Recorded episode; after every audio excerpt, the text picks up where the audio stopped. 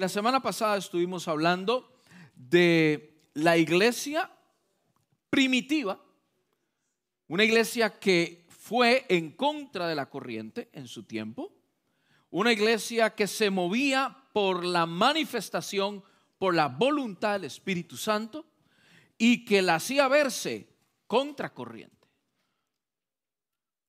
Mientras el mundo, el imperio decía algo, la iglesia de Jesucristo se movía en contra muchas veces de lo que para el mundo era normal. La iglesia de Jesucristo primitiva se movía en contra de la corriente. Contracorriente hablamos de que tiene que ver con que es en contra de la fuerza o del ímpetu del agua, del viento o de la cultura del mundo. Contracorriente tiene que ver también contra lo, corriente, lo normal, lo que se dicta allá afuera. Y estuvimos analizando rápidamente la semana pasada que hablamos de iglesia y hablamos de pueblo de Dios, el cual es la iglesia. Pero cada, eh, pero la iglesia de Cristo está compuesta por pequeños elementos, pequeñas partículas Así como las sustancias están compuestas por átomos, también la iglesia de Cristo está compuesta por pequeñas partículas llamadas hijos de Dios, cristianos, seguidores de Jesucristo. Estuvimos analizando la semana pasada qué es un seguidor de Cristo, cómo se ve un hijo de Dios, un seguidor de Cristo. Y por eso los llevé a Segunda de Corintios, donde quiero retomar capítulo 5, verso 19. Pues Dios estaba en Cristo reconciliando al mundo consigo mismo. Segunda de Corintios 5, 19. No tomando más en cuenta el pecado de la gente. Y nos dio a nosotros este maravilloso mensaje de reconciliación, el mensaje del Evangelio. Así que somos, diga conmigo, así que somos. No, dígalo como si hubiese desayunado. ¿Está bien? Como si hubiese con injundia, como dicen en mi rancho como si hubiese desayunado. Vamos a ver, Curi, dilo con ganas, hermano. Dice, y ahí está ahí arriba, así que somos, dígalo. Así que somos. Y dice, embajadores de Cristo. Dígalo con alegría. Embajadores de Cristo. Amén. Somos embajadores de Cristo. Y ah, estuvimos leyendo y analizando un poquito esto de la palabra embajadores de Cristo. Y nos damos cuenta que el ser embajador es un representante oficial de un gobierno. Así que, por consiguiente, usted y yo somos representantes oficiales del reino de los cielos. ¿Cuántos dan gloria a Dios? Somos representantes de su cultura, de sus valores y de sus intereses. ¿Cuántos embajadores de Cristo tenemos en este lugar? Como siete, pastor. Ahora sí me preocupé. ¿Cuántos embajadores de Cristo hay en este lugar? Mi pregunta ahí para las redes sociales. ¿Cuántos de los que nos están mirando son hijos de Dios, embajadores de Cristo? Escríbame ahí, yo quiero leer su nombre. Quiero, quiero saber que usted escribe yo, pastor. Porque cuando usted escribe, es porque usted lo sintió. Y si usted lo sintió, es porque el Espíritu Santo está en usted. Y doy gloria a Dios, porque lo está haciendo un embajador de Jesucristo. Hace unas dos, tres semanas atrás, el pastor Daniel habló de este pastor, Francis Chan, un pastor muy relevante en estos últimos días, que ha hecho cosas maravillosas por la iglesia de Cristo. Y el pastor Francis Chan dio esta idea, la palpó, en un, la escribió en uno de sus libros y dice, cuando leo el libro de los hechos que usted y yo leemos, veo a la iglesia como una fuerza, ¿cómo dice? Una fuerza como? Imparable. La iglesia era poderosa y se esparcía como un fuego indomable. No por su planeación estratégica, sino por un mover del Espíritu Santo. La persecución, la tortura, la pobreza, ni cualquier otra prueba podía pararla. no debería ser ese el tipo de iglesia del cual anhelamos ser parte, iglesia. Por eso hemos estado analizando lo que es la iglesia, el cuerpo de Cristo y también en su menor tamaño al cristiano. Y vimos también en el libro de Hechos, capítulo 242, donde la iglesia primitiva tenía cuatro grandes secretos para hacer esa iglesia con ímpetu, esa iglesia contracorriente, esa iglesia relevante. Dice, se mantenían firmes en la enseñanza de los apóstoles, en la comunión, en, la, en el partimiento del pan y en la oración. Y me llama la atención al principio donde dice se mantenían firmes. O sea, que hay que tomar decisión para estar firme en estas cuatro prácticas. O sea, no es obra de la casualidad. No es obra de la casualidad que usted ore. No es obra de la casualidad que usted esté en uno de nuestros servicios compartiendo el pan, el cuerpo de Cristo. No es obra de la casualidad el que usted se mantenga firme en la enseñanza. Hay que meterle ganas. No es cuestión de apretar un botón de enter y ya la solicitud se fue. Es algo constante, continuo, diario. Estar firmes. No dice fluctuantes. O cuando amaneces de buenas y no cuando amaneces de malas. Dice que es estar, ¿cómo? Firmes. Y tomando este tema contracorriente, hemos estado hablando sobre estos cuatro prácticas, pero quiero a partir del día de hoy y durante todo el mes de agosto el Señor pone mi corazón en la necesidad de que la iglesia, nuestra congregación, pueda ser tomada y sumergida en lo que es la oración. El cuarto principio, la, la, cuarta práctica de lo que utilizaba, lo que hacía la iglesia primitiva. También la semana pasada estuvimos hablando de tres caballeros Sadrach, Mesach y Abednego. Gente contracorriente. ¿Lo recuerdan los que vinieron la semana pasada? Que decidieron no inclinarse. Aunque el rey Nabucodonosor los había puesto en un lugar de prominencia,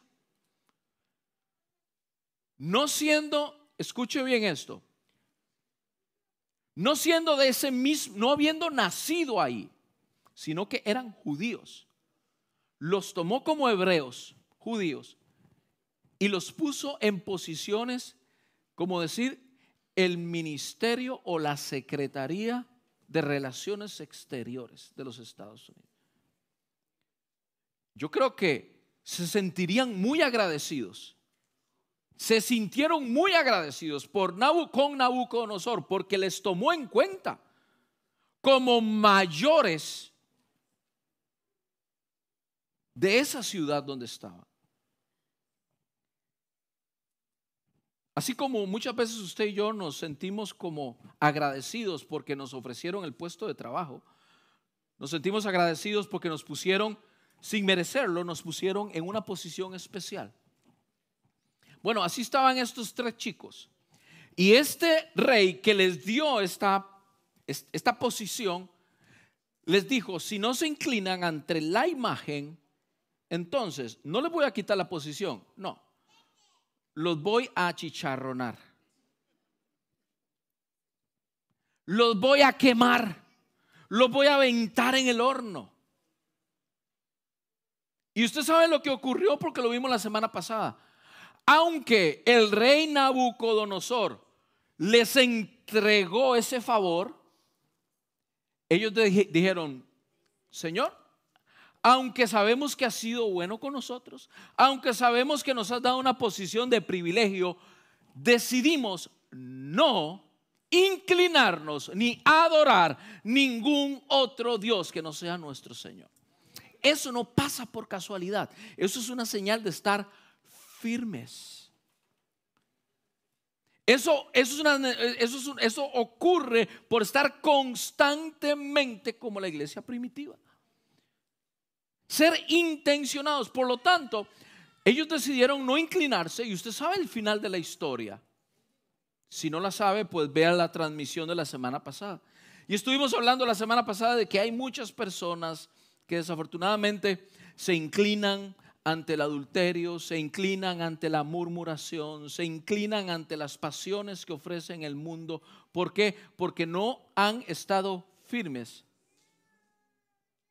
En las prácticas de la iglesia primitiva no han sido firmes, han sido fluctuantes. Entonces cuando viene la posibilidad de pecar, ¿qué dicen?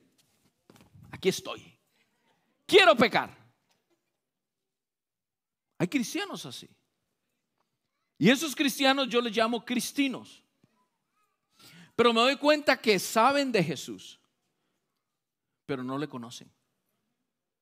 Entonces, por lo tanto, ni cristinos puedo llamarles.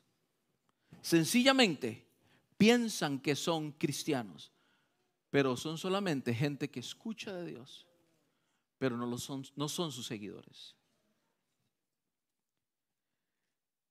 Hay algo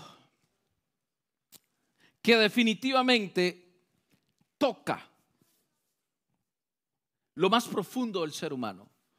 Para llegar a tal punto de pararse al frente y decirle, aunque me hayas dado carro, casa, trabajo, aunque me hayas dado todo eso, yo no estoy dispuesto a hacer las cosas incorrectas que me estás pidiendo hacer. Para llegar a ese punto, se necesita ser espiritual, sí. Pero también se necesita carácter. Para pararse enfrente de la persona que te ha dado tantas cosas y decirle, no lo voy a hacer. Se necesita carácter, perseverancia, ser de una sola pieza, firmes, no fluctuantes. Y es aquí donde doy inicio a este tema que usted puede decir, va a hablar del carácter. Sí, voy a hablar del carácter, pero no puedo hablar del carácter sin hablar del tema que me ha traído esta mañana. Pastor, ¿cuál es? Ahí voy. Váyase conmigo a Romanos capítulo 12, verso 2. Romanos 12, 2 dice, está ahí atrás en la pantalla, y no vivan ya como vive el mundo. Al contrario, cambien de manera de ser y de pensar. Así podrán saber qué es lo que Dios quiere. Es decir, todo lo que es bueno, agradable y perfecto. Esto es lo que dice el libro de Romanos capítulo 12, verso 2. Y si usted puede y tiene la palabra, la Biblia, subraya este texto. Es uno de los textos que todo cristiano debe de tener en la Biblia, subrayados. Y no vivan como vive el mundo. Tiene, usted puede ver la, que estamos hablando de algo paralelo a contracorriente. Vamos de la mano hablando de contracorriente y no vivan como vive el mundo no se adapten al mundo, a sus costumbres, a lo que piensan. Al contrario, dice, cambien de manera de ser y de pensar. ¿A quién le está diciendo esto Pablo? Pablo se lo está diciendo no al mundo, Pablo se lo está diciendo a la iglesia. Se lo está diciendo a usted y me lo está diciendo a mí. Cambien o sea, es un esfuerzo del ser humano. Él no pone ahí, y el Señor los va a cambiar. Él no pone ahí, y el Espíritu Santo los va a cambiar. No.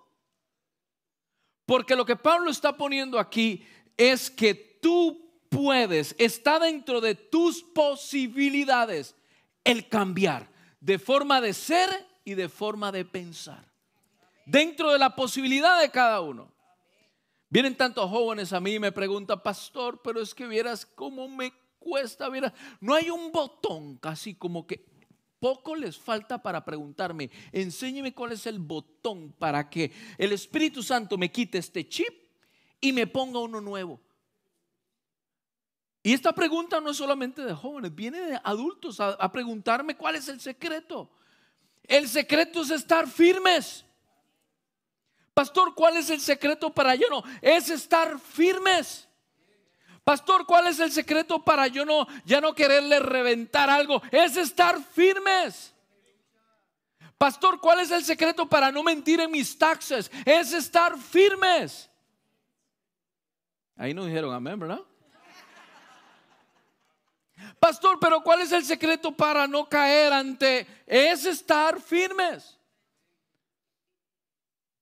No es el Espíritu Santo, no es Dios que te cambia y te transforma, eres tú mismo que decide estar firme. Soy yo. Yo decido acercarme a Dios o acercarme al mundo. Soy yo como hijo de Dios. Soy yo que decido ir contra corriente o ir a favor de la corriente. Soy yo. Es usted, querido, querida. Pablo dice, no vivan ya como vive el mundo. Al contrario, cambien, cambien de manera de ser y de pensar. Cuando habla de manera de ser, habla de quién soy yo. ¿Quién es Roy Reyes? ¿Quién es Andrés? ¿Quién es cada uno de ustedes? Cambien de forma de ser. Cuando habla de ser es lo más profundo, lo más medular del ser humano. Está hablando de quién soy yo. Está hablando del carácter, la personalidad del ser humano. ¿Puedes cambiar de carácter? Uh, dígamelo a mí. Yo soy el primero que levanto los dos y todas las extremidades. Las Porque he tenido que cambiar. Porque lo que, este, lo que este cuerpo pide es todo el libertinaje. Todo lo que el cuerpo pide es saciar mi necesidad corporal, mis deseos. Dice la palabra de Dios que el mal está en nosotros, el pecado está en nosotros. Y es transmitido aunque usted no quiera, como ser humano es transmitido a las generaciones. Ahí, en el huerto del Edén, entró el pecado en el gen del hombre y de la mujer. Pero solamente la voluntad del Señor, con la ayuda del Espíritu Santo revelado en nosotros, puede hacer que usted y yo nos mantengamos firmes porque el cuerpo te pide ir a favor de la corriente, pero el Espíritu Santo te enseña el camino para que tú seas firme. Habla del carácter. Cuando Pablo dice aquí, transformen su manera de ser, habla del carácter.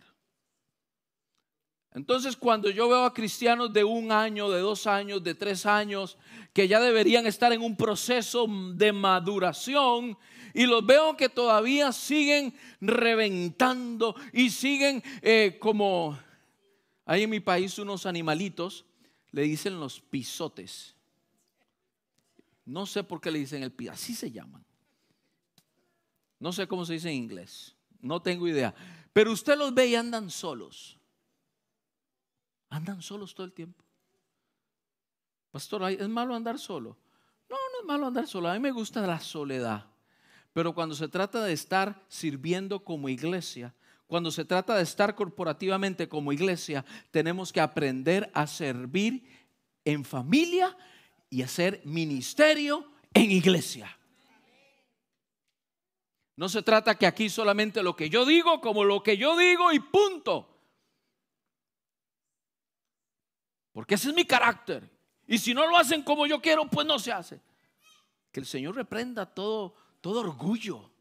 Que el Señor reprenda esa forma de pensar. Eso es lo que el Señor dice que debes de transformar.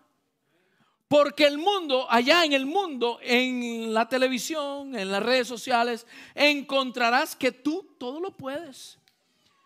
Que, que, el éxito está en ti, en tus manos. Y todo solo sin ayuda de nadie. Se les olvida que es importante dentro de esta e, ecuación la presencia de Dios, la guianza del Espíritu Santo. Y entonces sí, yo creo que todo lo puede el ser humano. Sí, todo lo puedo en Cristo porque Él es el que me fortalece. No en mis propias fuerzas. Me encuentro tantos cristianos en consejería batallando. ¿Les cuesta tanto? Les cuesta mucho ser cristianos.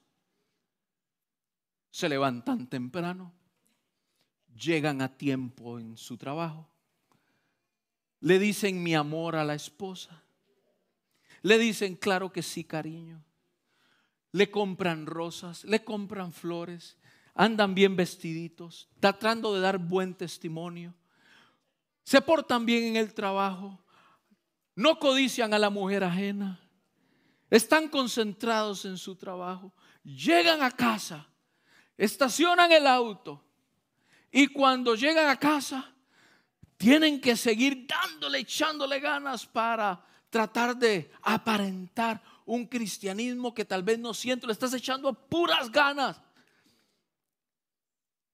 Y entonces la esposa se pone rebelde. Y si mi amor está bien. Sí, cariño está bien. Y me voy a acostar y estoy totalmente exhausto.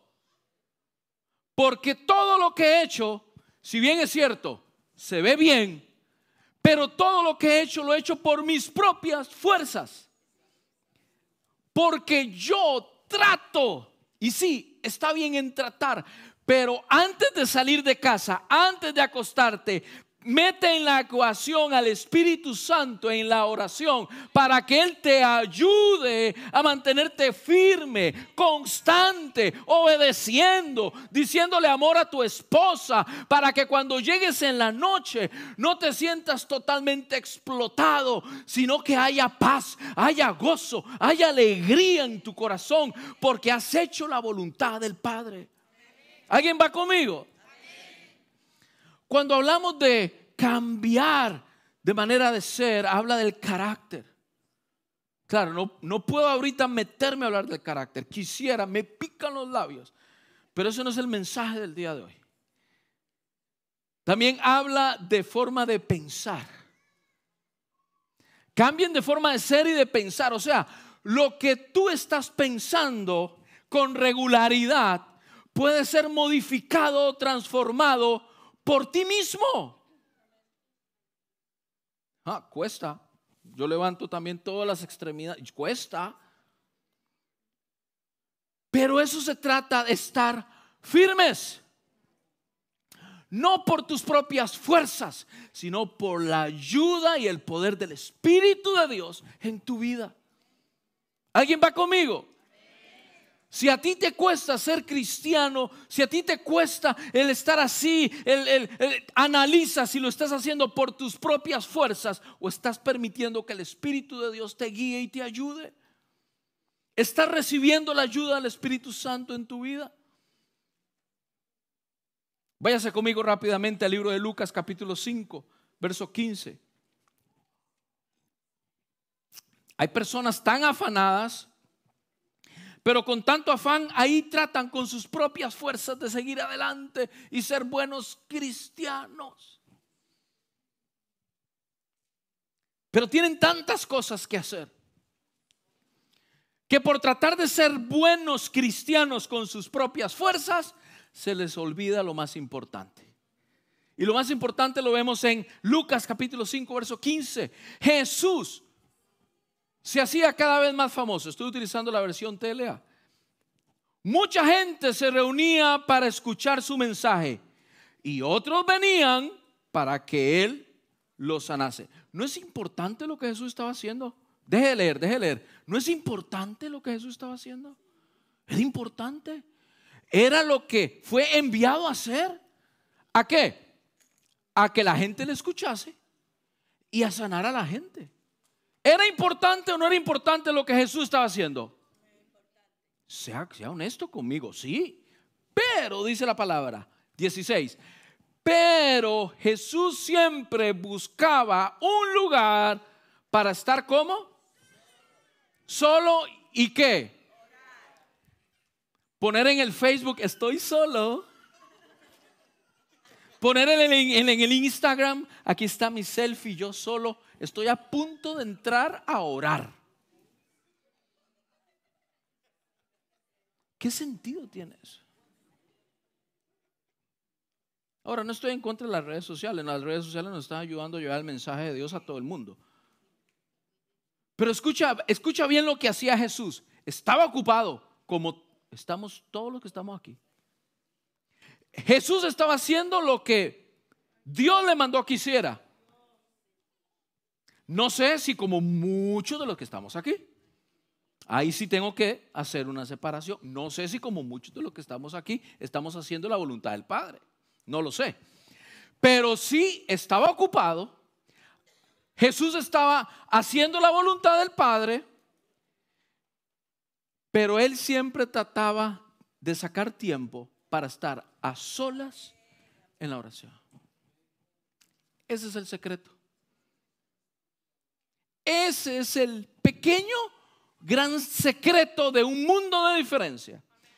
Entre tus propias fuerzas, entre tratar de seguir luchando, entre tratar de ser bueno y hacer todo perfecto y dejar que el Espíritu Santo cambie tu carácter, ponga el fruto del Espíritu en tu vida y como consecuencia al fruto del Espíritu en tu vida, entonces tú actúas. Claro, cuesta. Claro, hay situaciones que tú, ay Señor, ayúdame. Pero sabes qué, al final del día, el gozo del Señor va a ser la fuerza que te sostiene para seguir adelante día y día y día. Por eso, hay gente que llega a las consejerías tan cansado como que esa cruz que pesa, mi hermano, deja la cruz a un lado Métete a solas con Dios para que Dios transforme tu forma de pensar, que Dios transforme también tu carácter, dé la fuerza de que tú seas transformado. Y entonces, ahora sí, toma la cruz.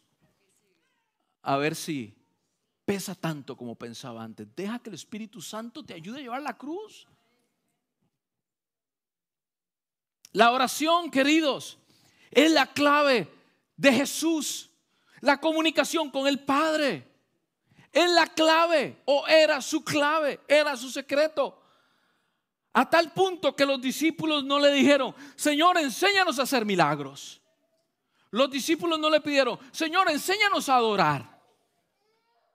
Los discípulos no le dijeron, Señor, enséñanos a caminar sobre el agua. Wow, esto está chido, ayúdanos, enséñanos.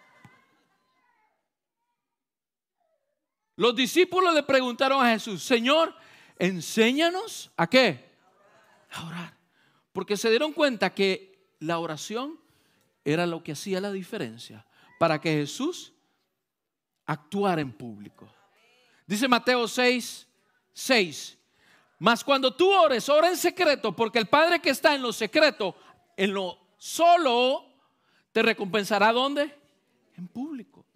La oración es una experiencia que cambia nuestro carácter. Por eso no puedo entrar a hablar del carácter sin antes entender el poder de la oración en el ser humano. La oración es una experiencia viva que cambia nuestro carácter. Y he encontrado cinco beneficios de la oración. Anótelos, con esto termino. He encontrado cinco beneficios de la oración. La oración nos vuelve pacientes. Uh, ¿Cuánto necesitamos ser pacientes? Queremos las cosas ya de momento, porque estamos en una generación microondas. Usted, usted ha visto, usted quiere comer. En 1980, yo le decía, mami, quiero comer. Y mi mamá agarraba arroz, agarraba los frijoles. Tenía que esperarme mínimo una hora para comer. ¿O no? ¿Sí o no, hermana? ¿Sí o no? Ok. Ahora mis hijas quieren comer y en 30 segundos están comiendo. Imagínense. Entonces, la oración nos ayuda a ser pacientes. la oración nos llena de paz.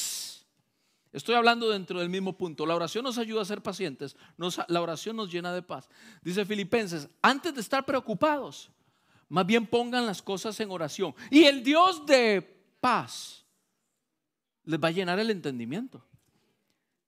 Segundo aspecto, la oración nos sintoniza con el Padre y sus propósitos.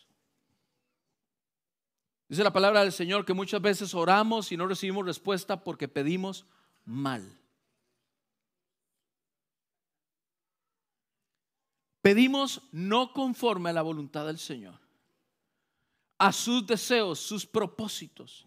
Vamos a seguir hablando de esto en el mes de agosto. La oración nos sintoniza con el Padre, con sus propósitos. La oración nos hace sensibles a la voz del Espíritu Santo. Es el tercero. Cuarto, la oración nos conecta con su espíritu. Su espíritu se conecta con mi espíritu. Recuerda que a diferencia de los animales, el ser humano tiene espíritu. Es el que se conecta con el espíritu de Dios. Y como quinto aspecto, la oración nos ayuda a someter nuestra voluntad a su voluntad. ¿Es importante la oración? Si alguien me pregunta, pastor, ¿cuál es el éxito de la iglesia?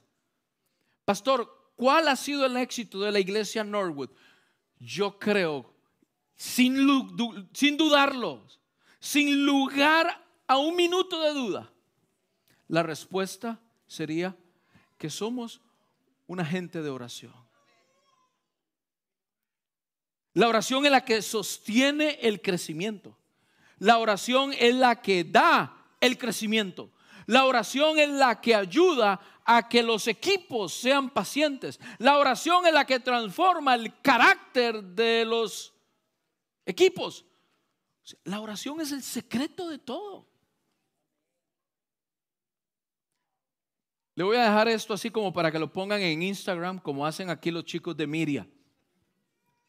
La oración es el arma más poderosa del cristiano. Lo voy a decir nuevamente, la oración es el arma más poderosa del cristiano.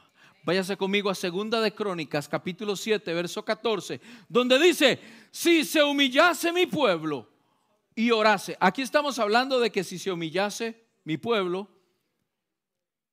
80, 90, 100 años, aquel que tiene conocimiento y sabe orar y sabe lo importante de la humillación. Aquí estamos abarcando todas las edades. Si se humillase mi pueblo, sobre el cual mi nombre es invocado. Ok, mi pueblo que invoca a Dios. Mi pueblo que me invoca. Si se humilla ese pueblo que me invoca y orase. Y se arrepintiese de sus malos caminos. Entonces yo, dice la palabra, escuche bien, le voy a dar tiempo para que busque, ¿sabe? Busque segunda crónica 7:14. Vamos, búsquelo. Y si usted no lo tiene subrayado, subráyelo. Segunda de Crónicas, capítulo 7, verso 14. Ya dije la mitad del versículo.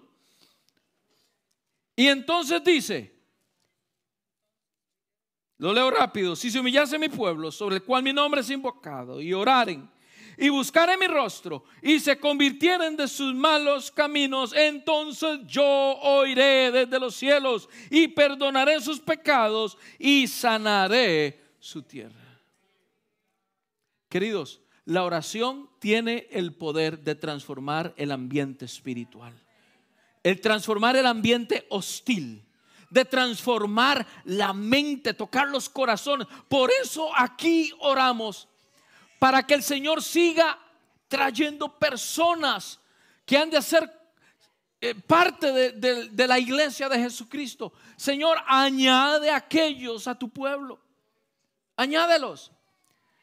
Pero ¿sabe por qué también oro? Y para mí ha sido una clave.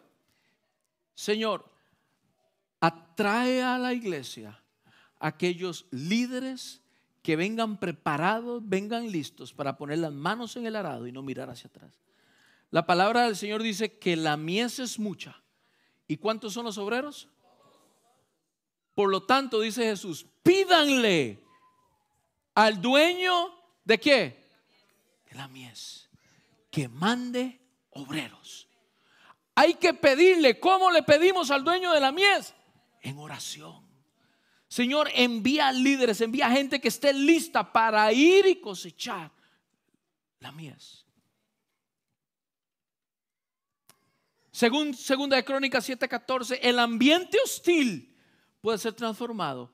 El ambiente de pecado puede ser transformado a través de la oración. Otro versículo que usted tiene que leer es el libro de Ezequiel, capítulo 22, verso 30. Léalo. Le voy a dar tiempo. No lo puse aquí intencionadamente para que usted lo busque en su Biblia. Vamos ahí en casita, búsquelo. Ezequiel capítulo 22, verso 30. Dice, y busqué entre los hombres. Escucha bien, antes de leerlo. Dios había dado un veredicto contra Jerusalén, contra su pueblo. Y a causa del pecado, Él dijo, los voy a destruir. Los voy a tomar y que sean entregados a pueblos más fuertes que ellos. El pueblo de Babilonia, vengan y destruyan a mi pueblo porque a causa del pecado no se arrepienten de sus malos caminos. ¿Y qué dijo Dios?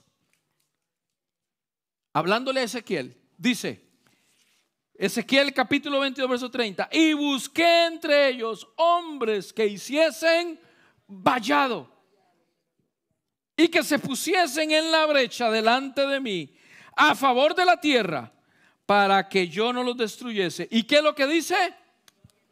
No lo encontré. En Jerusalén no había alguien de oración. Tan solo uno, uno para que no fuese destruido el pueblo y entregado a sus enemigos a causa del pecado. Queridos, la oración también tiene el poder de transformar todo lo que el mundo ha dicho sobre ti, lo que el mundo ha dicho, ¿por qué es que el, es que el cristiano no le teme a brujería, a hechicería? ¿Por qué es que yo no ando ahí con miedo de que usted no cree que muchas personas desean que yo me calle? ¿Usted no cree que muchas personas han querido, es más, he sido amenazado, mis hijas lo saben, he sido amenazado de muerte dos veces? ¿Ustedes no creen que hay muchas personas que desean que yo no haga lo que hago?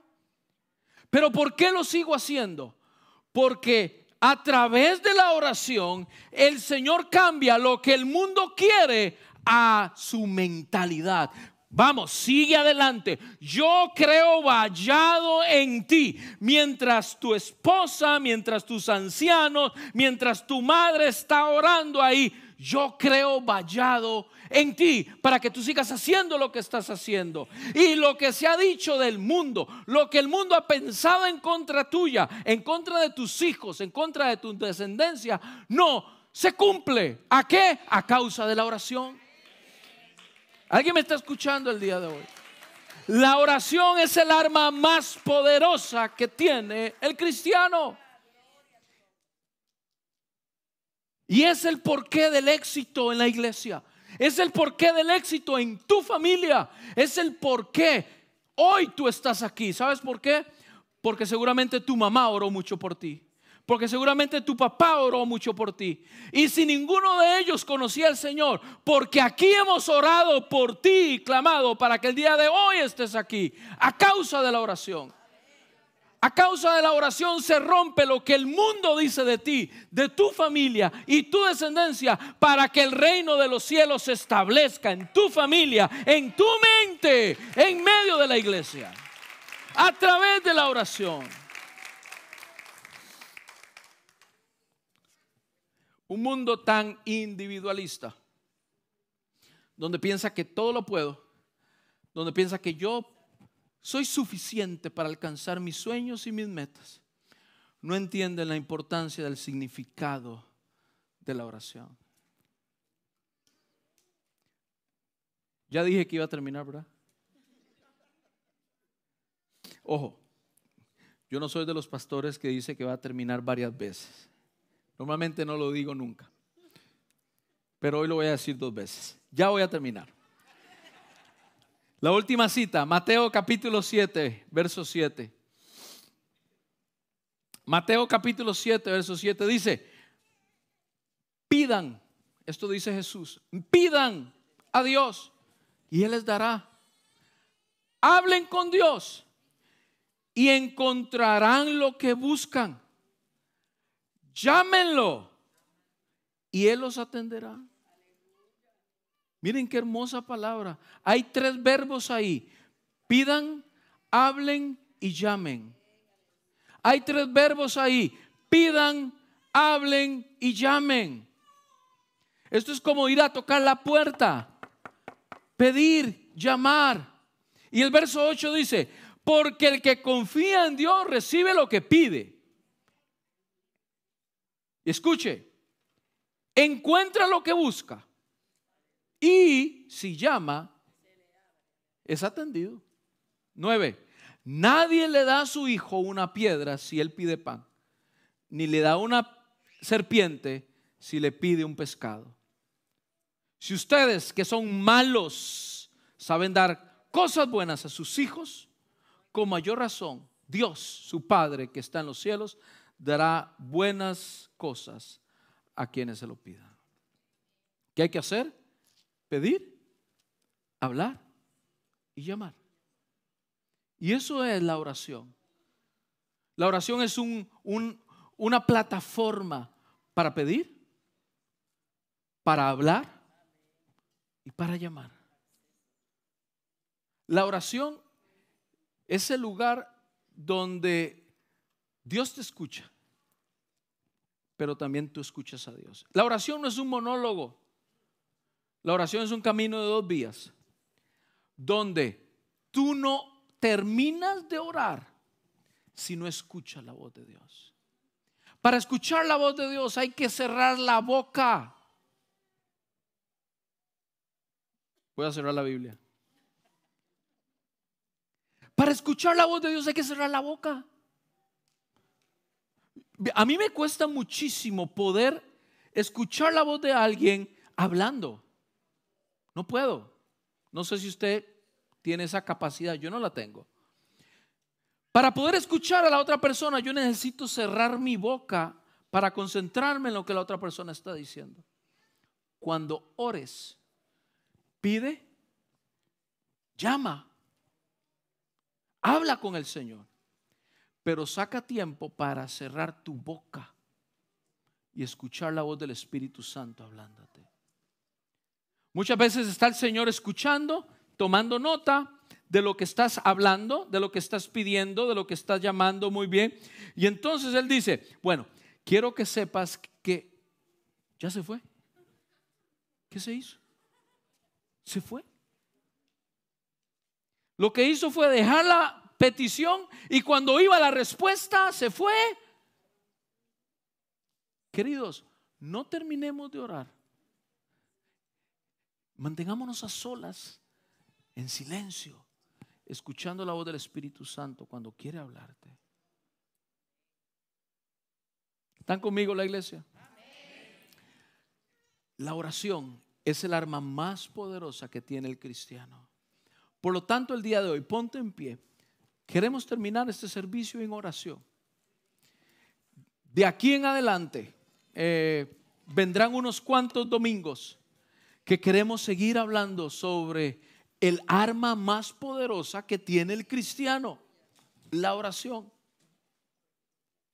No te pierdas los próximos domingos, pero como dice Ezequiel, busqué entre el pueblo el día de hoy el Señor está buscando entre la familia.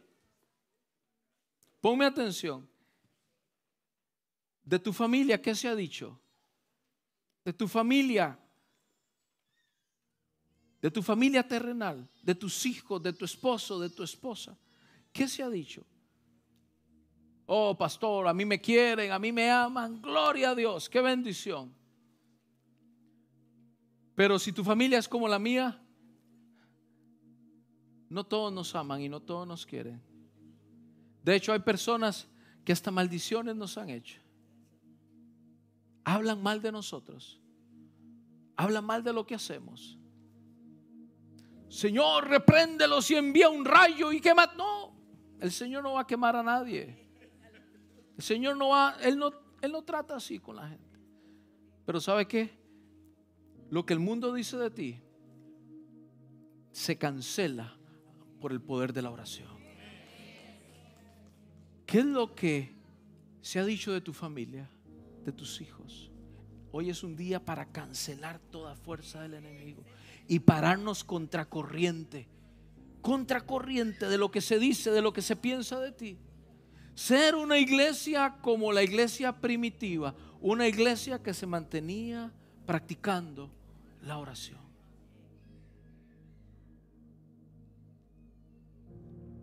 ¿Hay alguno necesitado? ¿Hay alguno que tiene enfermedad en su cuerpo? ¿Hay alguno que necesita un milagro de Dios sobrenatural en tu vida? Yo le pido a nuestros ancianos, pasen al frente, queridos ancianos, equipo pastoral, pase al frente. Hoy dice la palabra del Señor que antes de que estés afanado, de que estés turbado, posiblemente la enfermedad te tiene turbado, posiblemente la enfermedad te tiene, no te deja pensar. Posiblemente la situación que estás viviendo con tu hijo, con tu hija, lo has intentado todo por tus propias fuerzas. Y Dios mirándote, preguntando, ¿cuándo este cabezón, cabezona me va a dejar actuar? ¿Cuándo? Este es el momento de ver la mano de Dios, ¿no te parece? Este es el momento de ver un milagro de parte de Dios.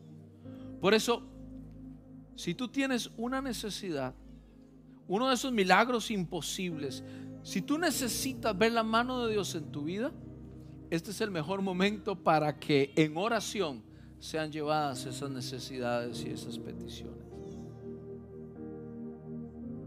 Analízate, piensa. Curi, can you move to your right? A little more, a little more, a little more, a little more, right there. Incline tus ojos, iglesia. Vamos a orar. Hay una atmósfera especial que Dios ha creado para que Él, a través de tu oración,